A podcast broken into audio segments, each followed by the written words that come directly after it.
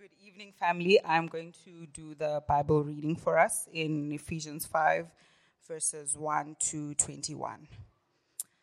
Therefore, be imitators of God as beloved children, and walk in love as Christ loved us and gave himself up for us, a fragment, a fragrant offering and sacrifice to God.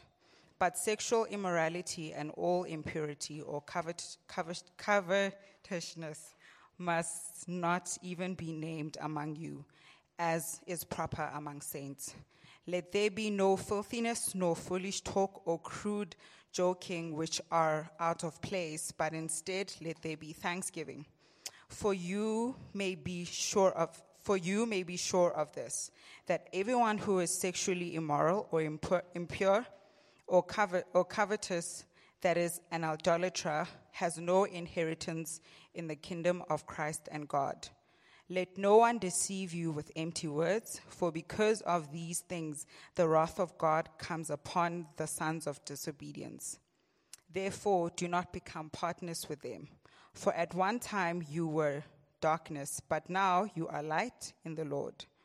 Walk as children of the light, for the fruit of light is found in all that is good and right and true and try to discern what is pleasing to the Lord.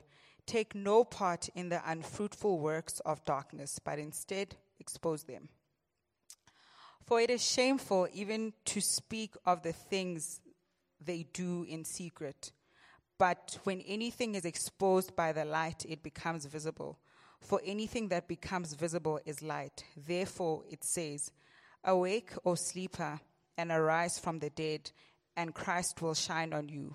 Look carefully how you walk, not as unwise, but as wise, making the best use of time because the, dark, the days are evil. Therefore, do not be foolish, but understand what, what the will of the Lord is. And do not get drunk with wine, for that is debauchery, but be filled with the Spirit, addressing one another in psalms and hymns and spiritual songs, singing and making melody to the Lord with your heart Give thanks always and with everything to God the Father in the name of the Lord Jesus Christ, submitting to one another out of reverence for Christ. This is the word of the Lord. Church, um, it's very good to be with you. Um, and again, it's a privilege to be bringing God's word um, to us this, this evening. My name is Black for those who are joining us for the first time, and I'm the uh, young adults pastor uh, here at Christ Church. The most awesome ministry in this church. Tribe on the move. If you didn't know now, you know. All right. Um, if you're looking for a life group, come chat to us. Um, but uh, if you if you're joining us for the first time today, or you haven't listened to any of the sermons that we've been doing uh, in this this new series that we started uh, four weeks ago. Last week we took a break, obviously, for Celebration Sunday, um, but it's called um, Obsolete or Absolute Church. Um, and the thing that we're trying to get at with the series is really asking the question if the church is still relevant. Do we still need the church? An institution that was established more than 2,000 years ago, is it still relevant for us today? Or are there better alternatives? Um, if the pandemic has forced us to uh, question anything. It's probably questioning how we do church. Uh, can do church online, uh, or maybe you could just be at home, uh, do your own thing. I mean, we're under lockdown. Uh, did we stop being Christians? No, we didn't. So, do we really need church? Uh, that's the, the question that we're asking in the series. Um, and if the answer is no, we don't need church, then we need alternatives. Rafa last week looked at how the church meets uh, sex and money. And the thing that he, he was addressing there is whether sex and money are better alternatives to, to the church. Today we're going to be looking at how the church meets politics and be asking the same question again. Are politics um, a better alternative to the church? And I think that's a question that all of us need to be asking, whether you're a Christian or not, whether this is still a relevant thing for us. So let me pray uh, and ask the Lord to help us. It's not going to be an easy task. Um, that He would really soften our hearts and open up our minds to hear Him speak to us by His Spirit. Let's pray. Lord, thank you for giving us the opportunity to hear you speak to us uh, through your word. Father, you've left us this book called the Bible, and this very book, you tell us, is your very breath. Anything that we need for life and godliness, we will find in this book, Lord. And so I pray, Father, that as you speak to us uh, through the Bible today, uh, that, Lord, we may not hear my voice but we may hear your words and hear your voice, Father. Holy Spirit, we ask that you would really soften our hearts as we think about whether we still need your church. Help us to really get raw and honest with ourselves. That if we believe we still need the church, that we will behave like it. And if we think we do not need the church, only you and you alone can convince us otherwise. So do that for us, we ask. In your wonderful and precious name we pray. Amen. Amen. Christianity can never hope to remain abstract or removed from people's environmental problems. In order to be applicable, it must have meaning for them in their given situation. If they are an oppressed people, it must have something to say about their oppression. End of quote. Steve Biko. Biko said this more than four, 40 plus years ago, but you would swear that he's still alive, and he tweeted this last week. Because a lot of people, and sadly even Christians, are saying that the church and her faith are obsolete when it comes to addressing social issues. People accuse the church of being slow. People accuse the church of not having a voice that's prominent or anything meaningful to say when it comes to any issues that we are facing in our society, in our culture. And therefore, politics have become a better alternative to what the church is offering.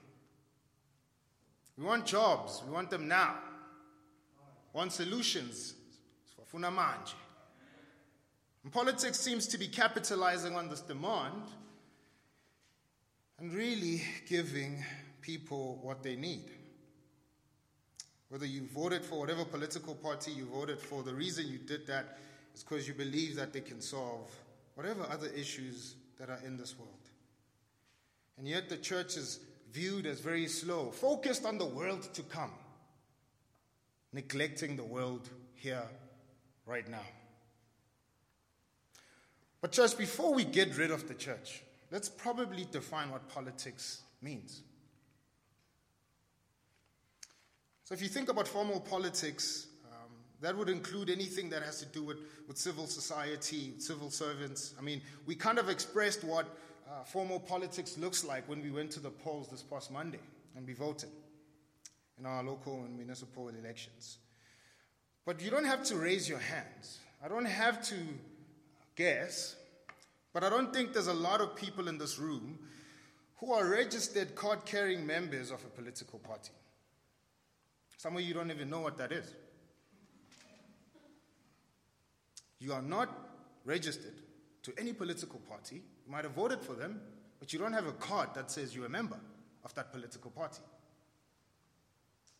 That's because most of us in this room are not intimately involved with politics or formal politics in that way. Yes, we voted.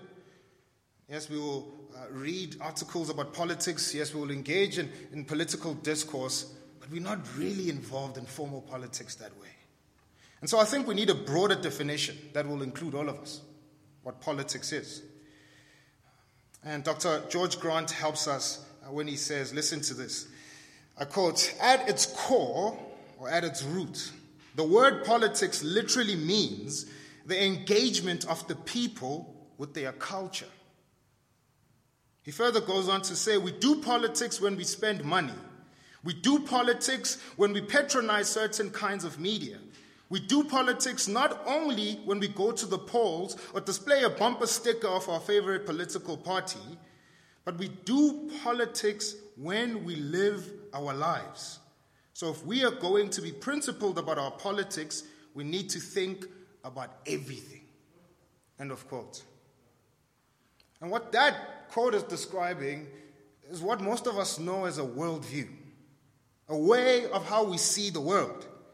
And worldviews are made up by a number of things. Could be your education, your upbringing, your values, your faith, uh, whatever it is. But the worldview that all of us possess here and all of us sitting in this room have some kind of worldview. It's a lens through which we view the world. We view culture, we view politics, we view religion, we view relationships through this thing called a worldview. But a worldview is not just a lens, but it informs how we move, how we act, how we behave in society. You can tell what worldview somebody has by the way they act, the stuff that they cherish, the things that they value. And so I think if we're going to have a broad definition of politics that will incorporate all of us, it would be cool for us to rephrase the question then this evening. Instead of asking whether politics are a better alternative to the church, let's ask it this way Is the worldview you are currently holding on to as you sit here this evening, is it better than the worldview the church is calling you to through the Bible? Ask yourself that question. Is the worldview that you're holding on to, how you see the world, how you move in the world, how you act, how you behave, the things you believe, the values that you hold, is it better than the worldview that the church is calling you to through the Bible?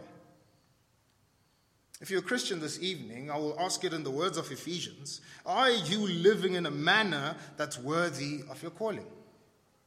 Are you living in a way that shows that you are a disciple of Jesus, in a way that shows that you are called by Jesus to live life with Him? Or have you suddenly believed that Jesus is failing you and you have better alternatives that you want to turn to? If you're a non Christian sitting here this evening, do you think your life is better in any respect, in anything in your life? compared to the life that Jesus is calling you to. You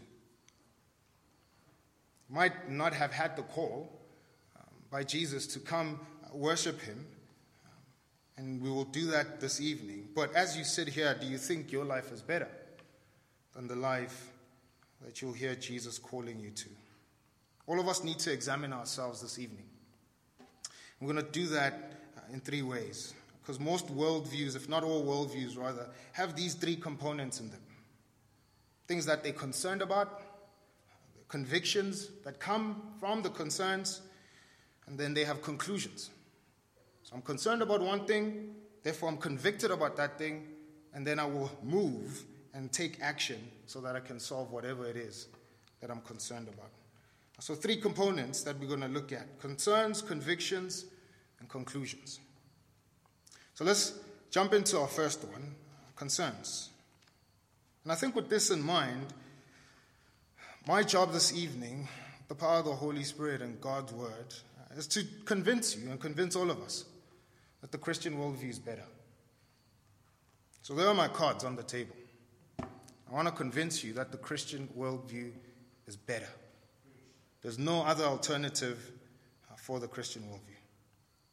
Concerns, read with me verses 3, um, and we'll stop there, verses 5 of Ephesians chapter 5. But sexual immorality and all impurity or covetousness must not even be named among you, as is proper among saints. Verses 4 Let there be no filthiness, no foolish talk, no crude joking, which is out of place, but instead let there be thanksgiving. For you may be sure of this, that everyone who is sexually immoral or impure, or who is covetous, that is an idolater and has no inheritance in the kingdom of Christ and God. So here's one thing that we need to know about all worldviews is that they, they have a concern, something that they've identified as wrong, uh, a problem, something that that worldview seeks to correct. Most worldviews or ideologies or politics tend to find the concern of the problem within creation. So I'll give you examples. The problem is with men. And so then the burden is on the feminists to try and figure out how to correct the problem that is men. The problem is with white people. And so the burden then rests on the black people to try and figure out how to pursue justice. Or the problem is with the foreigners. And then the burden is on the South Africans to try and solve this issue of foreigners at any cost even if it means resorting to violence, which we've seen in our own country. But most worldviews tend to find the problem within creation itself. Here's where the Christian worldview is radically different and way better. One, the Christian worldview agrees that there's something wrong with creation, but it sees that as a symptom. Because, secondly, it rightly acknowledges that behind that symptom, there's a root cause, there's a power, there's a force, there's a poison called sin. This reality that, that man is separated from God, the source of all that is good, right, and, and perfect. And the longer that we've remained separated from God, the longer we are enslaved to this power, to this force, the longer we drink of this poison called sin. And the Christian worldview rightly acknowledges that sin is the thing that affects relationships between men and women, between blacks and whites, between locals and foreigners. That's what makes the Christian worldview better. It does not identify the problem within creation, but it sees that there is a force that's influencing creation and how we behave. See, again, most worldviews will identify the brokenness but the irony is that they turn around and look for the solution within that same brokenness. So there's something wrong with men. We look to women who are part of creation to try and solve it. There's something wrong with white people. We look to blacks who are part of creation to try and solve it. Or there's something wrong with the foreigners where we look to the locals who are part of creation to try and solve it. It is a logical problem to try and find brokenness and look within that same brokenness to try and find a solution. Amen. But the Christian worldview, on the other hand, finds the solution outside of creation. And before we get there, uh, let's just go back to what the issue is with finding the solution within creation. That's when the mess happens. That's when people start believing that the end uh, justifies the means. So if there's a problem, if there's a concern, and it's within creation, and we still need to look within creation to find the solution, that's when the mess happens, and people will do anything to try and achieve their goal. We want justice, we'll achieve it at any cost. We want equality, we'll achieve it at any cost. We want peace, we'll achieve it at any cost. Even if it means we lie, we steal, we destroy, we loot, we possibly kill. We will do whatever it is to try and achieve the goal. But if you find the solution outside of creation, which is what the Christian worldview presents a solution that's not tainted by the brokenness, a solution that's not stained by, by the poison, a solution that's not enslaved by the power or the force called sin. The Christian worldview presents a solution that steps into creation, that steps into time. And that solution is Jesus. That when Jesus dies on the cross, he bridges this gap that's between us and God, the source of all that is good, right, pure, and holy and righteous. So, because of the life, the death, and the resurrection of Jesus, the Christian worldview says to us that you need to be equally concerned about the goal as much as you're concerned about the process. So, yes, the Christian will care about justice, but the Christian equally cares about acting justly in the process of achieving justice. The Christian will care about equality but the Christian worldview will say you need to equally care about acting equal in the process of achieving equality. The Christian worldview will say, yes, we need to care about peace. But, Christian, you need to equally care about acting peacefully in the process of achieving justice. And so the church is not slow. This is just a high standard. The church is not slow. We need to be very considerate of how we behave in the process of achieving the goals that we want. Because Jesus has died. Jesus rose. Jesus is king, and that radically changes every single thing that we do how we behave, how we think, how we treat people that we disagree with, people who would persecute us, people who would consider themselves our enemies. You still love them in the process of achieving peace between you and them. You still treat them like they made in the image of God in the process of achieving peace or equality between you and them. That's why Paul says in Verses 3 But sexual immorality or all impurity or covetousness must not even be named among you. Yes, these things should not happen among you, but they shouldn't even be named among you. The standard is higher. So we do not resort to sexual immorality or impurity or covetousness, which is pride or greed, so that we can achieve our, our goals. No, we act justly in trying to achieve justice. We act peacefully in trying to achieve peace. We act rightly in trying to correct the wrongs. We don't resort to any of these other things. In verses 4, he makes that clear. Let there be no filthiness, no foolish talk, or crude joking, which is out of place, but instead let there be thanksgiving. I disagree with you, but let me not speak foul behind your back.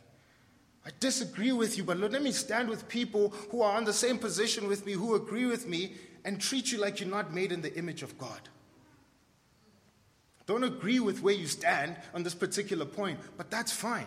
I still love you because Jesus has died to take the brokenness away from me. So let me not act like I'm still broken. The Christian worldview is way better. Verses 5, I think Paul really drives us in where he says, For you may be sure of this, that everyone who is sexually immoral or impure or is covetous, that is an idolater and has no inheritance in the kingdom of Christ and God. And I think what he's saying, in light of what we're talking about here, is that any ideology or, or, or worldview or politics that pin themselves against the Christian worldview, that is idolatry. Why? Because at the center of that worldview is creation, a solution. But in the Christian worldview, the solution is the Creator Himself. Anything that takes the place of Jesus as a solution is idolatry. It's idolatry. So, any worldview that pins itself up against the Christian worldview, that worldview is small, it's limited. It might have some good things in it, but ultimately it's self involved because its solution is still within creation. And so, if you're a Christian sitting here today, pursue justice, Christian. Pursue equality, pursue peace. Get involved in formal politics. We need more Christians in, in many spaces, and many spheres. But remember the posture of your conduct. Remember that you are blood bought. Remember that you belong to a different kingdom. Remember that you, you, you have a different citizenship. In fact, in, in verses 1, uh, Paul says to these Christians, Remember that you need to imitate God, who loved his enemies. Be beloved children, walk in love Remember the posture of your engagement. If you're a non Christian sitting here this evening, take the warning of verses 5 and 6. Yes, there might be good things that your worldview helps you to achieve, but at the end of the day, it's all idolatry and it will mean nothing without Jesus.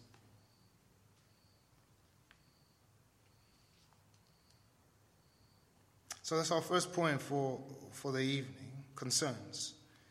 Let's move on to our second point convictions. Um, how is the Christian worldview better when it comes to, to convictions?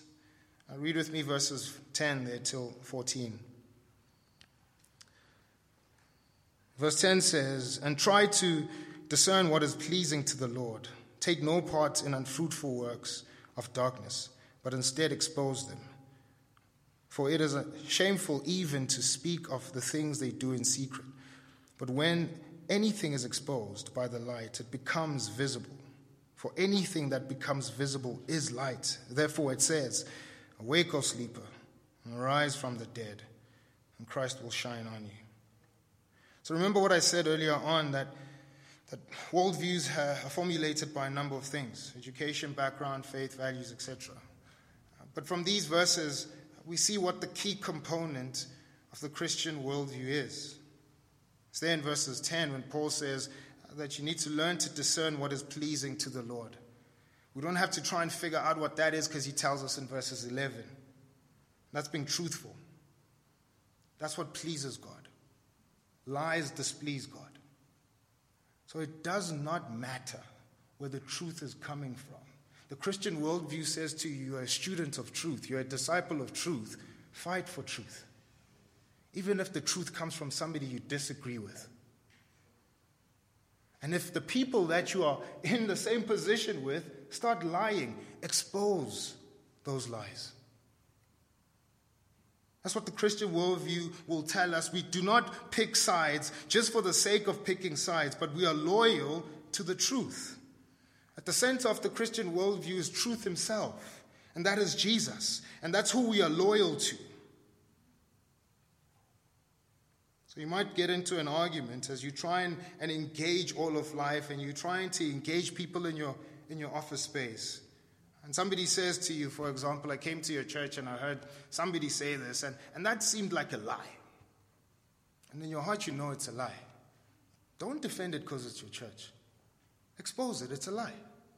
Accept it, it's a lie. You're a student of truth, you're a disciple of truth. And that's the, that's the amazing thing uh, about the Christian worldview. Uh, sometimes people speak of the, the Christian faith or the Christian worldview as countercultural, which could be true. But I'd like to propose that the Christian worldview is other cultural.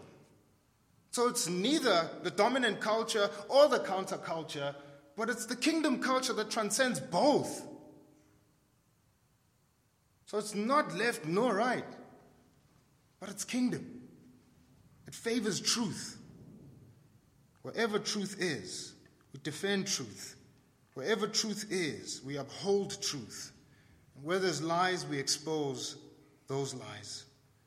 So, as we think about how we engage the culture and how we do life, as we think about all of life, the Christian worldview encourages those it calls to submit to it, that they need to expose lies and hold on to truth. Justin Giboney, who's the president and founder of the AND campaign, uh, you must go check out their stuff. It's really amazing uh, what they're doing. Um, but he has a talk he titles Lies That Serve Us. And the point of this talk, he says that we tend to suppress the little lies that further our narrative. Doesn't matter what side or, or debate you're in uh, or, or position that you hold. There's all these little lies because we're not perfect. But we tend to suppress those lies so that we can push our narrative further, so that we can stand in front of people and say we're right. Well, you know that there's a whole lot of other little lies that you've covered. The Christian worldview will say no to that. In fact, the Christian worldview says even if you are a Christian, investigate the Christian worldview. And that's the amazing thing about the Christian worldview. It just does not say it will challenge all other worldviews, but it calls everybody to challenge it. Come question it. By definition, when Jesus says that he is truth, he's asking us to investigate if that's true or false. If the Christian worldview says it is true, come investigate it. And if it's true, it will stand. But it's not trying to suppress little lies to try and promote what Jesus is doing in the world. Because there aren't any lies. Jesus is truth.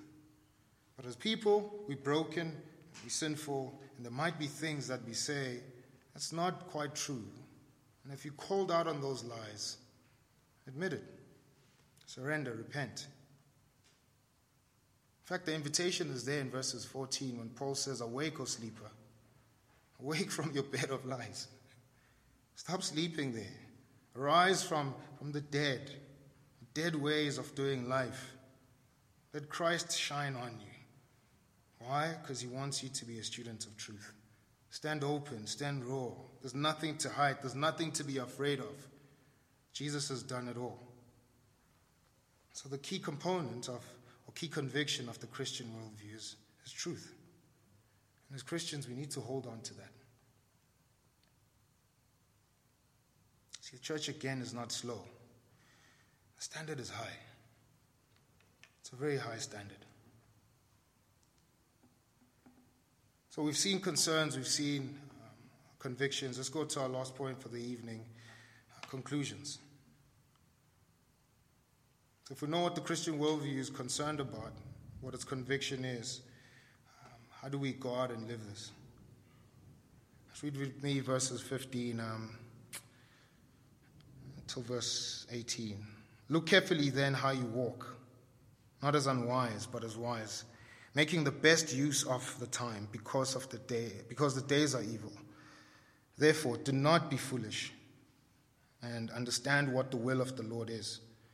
And do not get drunk with wine, for that is debauchery, but be filled with the Holy Spirit. I want to read a quote from the Mail and Guardian just to just give you a picture of what the, the country thinks of the church, what they think of the Christian worldview. Listen to what this article says. I believe the church is still eminently placed to influence public opinion on matters affecting the nation. One would like to believe that sooner or later the church will regain its prophetic zeal and provide moral leadership that we so desperately need today. South Africa needs to hear what the church is thinking and saying in the present political context. The church cannot extricate itself from politics because it cannot refrain from the task of reflecting on the implications of its faith within the political context. The church should dirty her hands and join the crusade to come up with possible solutions to the problems besetting the country.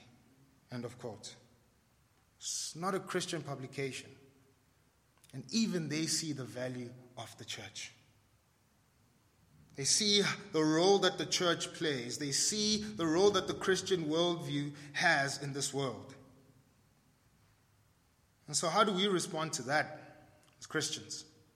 Well, verses 16, Paul says, Make best use of the time because the days are evil. So, don't waste time, Christians. Let's get our hands dirty. Let's get our voices heard. Let us seek for justice, for equality, for peace. But let us do that living as Christians. Let us not compromise on our Christian faith. Let us not compromise on our values. Let us not compromise on what truth is. But let us go out, be engaged in the culture, in everything that we do. Because just from that quote alone, the culture needs us. The culture needs the church. The church is not obsolete in South Africa. How else do we do that? Verses 18, listen to what Paul says there. Um, and do not get drunk with wine, for that is debauchery, but be filled with the Holy Spirit. In simple terms, don't waste your energy. And don't get distracted by the same culture that you're trying to change. Yeah, I want to go to News Cafe to evangelize. 2 a.m., you're drunk as everyone at News Cafe. Hey, you know, we need to start a ministry for our single guys here at the church so that we can tell them how to remain pure. Batlakatla, we found you with someone in your apartment. Don't get distracted by the same culture that you're trying to change. Don't waste your energy. If Jesus Christ has died, rose and is seated at the right hand of God and has called you to a kingdom perspective that transcends all cultures. Don't waste your time, but go in. Have confidence. I remember what Abraham Kuyper said when he said that there's no square inch in the universe where Jesus does not look at and scream, Mine. If that is true, have confidence to go anywhere. Go tell them about what Jesus has done and what He's doing in this world and how this world can radically change because of Jesus' work.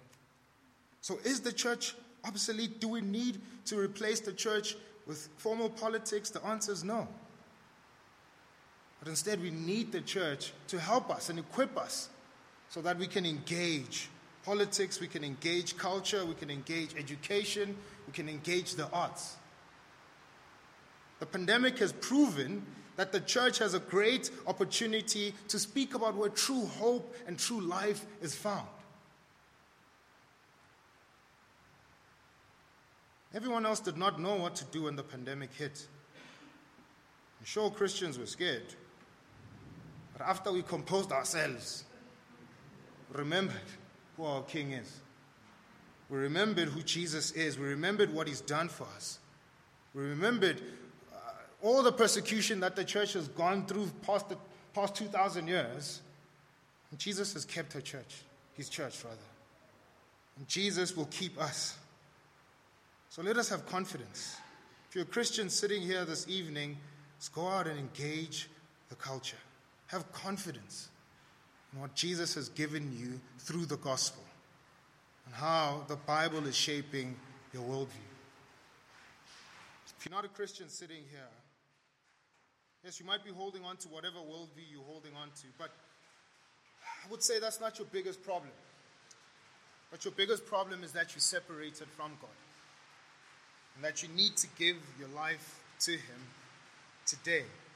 But the current way you're living that life, the way you're viewing things, there might be good things about it, but ultimately, it's not going to mean anything.